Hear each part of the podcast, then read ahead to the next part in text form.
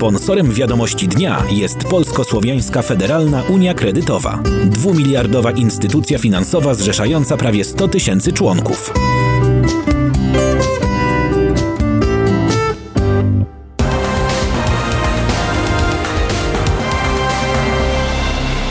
Wiadomości dnia w Radio Rampa. Dzisiaj jest 29 dzień sierpnia.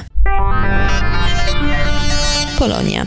Policja nowojorska potwierdziła, że 16-letnia Wiktoria Grabowski z Queensu została zlokalizowana w Nottingham Wielkiej Brytanii. Jest już bezpieczna pod opieką policji w Londynie. W sprawie jej zniknięcia London Metropolitan Police Department aresztowało dorosłego mężczyznę. W rozmowie telefonicznej z Radio Rampa ojciec dziewczynki potwierdził, że została odnaleziona. Nie chciał komentować szczegółów jej zniknięcia, bo jak sam mówi, jeszcze musi dokładnie dowiedzieć się, co się stało. Potwierdził, że rodzina zatrudniła detektywa Krzysztofa Rutkowskiego. Ojciec dziewczynki sądzi, że to właśnie nagłośnienie sprawy przez znanego polskiego detektywa pomogło w jej odnalezieniu. Opublikujemy szczegóły śledztwa, kiedy będą znane.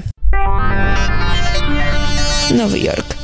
Od dzisiaj nowojorczycy mogą w pełni cieszyć się nowo otwartym mostem Tadeusza Kościuszki. Do dyspozycji kierowców jest 5 pasów ruchu w kierunku Queensu, 4 pasy ruchu w kierunku Brooklynu, a także 20-stopowa ścieżka dla roweru i pieszych. Uroczystości otwarcia miejsce miały rano i wieczorem w środę. Zwieńczone zostały pokazem świetlnym przy muzyce na moście. Obecny gubernator Nowego Jorku Andrew Cuomo użył postaci Tadeusza Kościuszki jako przykładu imigranta, któremu tak wiele zawdzięcza Ameryka. Podkreślił również, że nowy most jest tylko jedną z wielu nowych konstrukcji, które choć trudne, to w wielki sposób powiększą świetność stanu Nowy Jork. Jako przykład podał również remont lotnisk LaGuardia i JFK.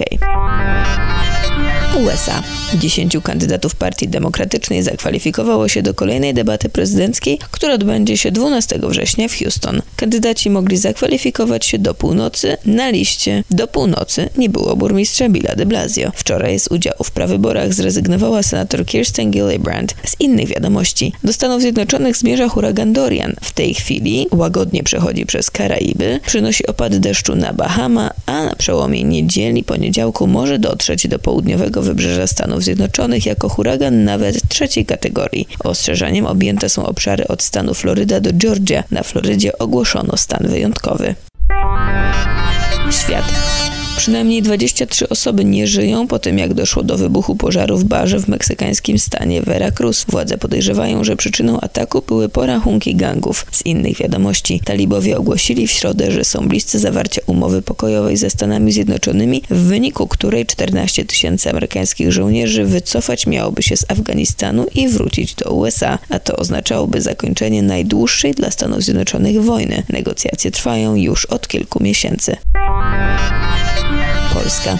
Prezydent Donald Trump rozmawiał telefonicznie z prezydentem Andrzejem Dudą. Rozmowa dotyczyła wizyty amerykańskiej pary prezydenckiej w Polsce. Prezydent Donald Trump wraz z małżonką wezmą udział w uroczystościach upamiętniających 80. rocznicę wybuchu II wojny światowej. Amerykańska para uda się do Polski w sobotę. Towarzyszyć będą im sekretarz obrony Mark Esper i sekretarz stanu Mike Pompeo.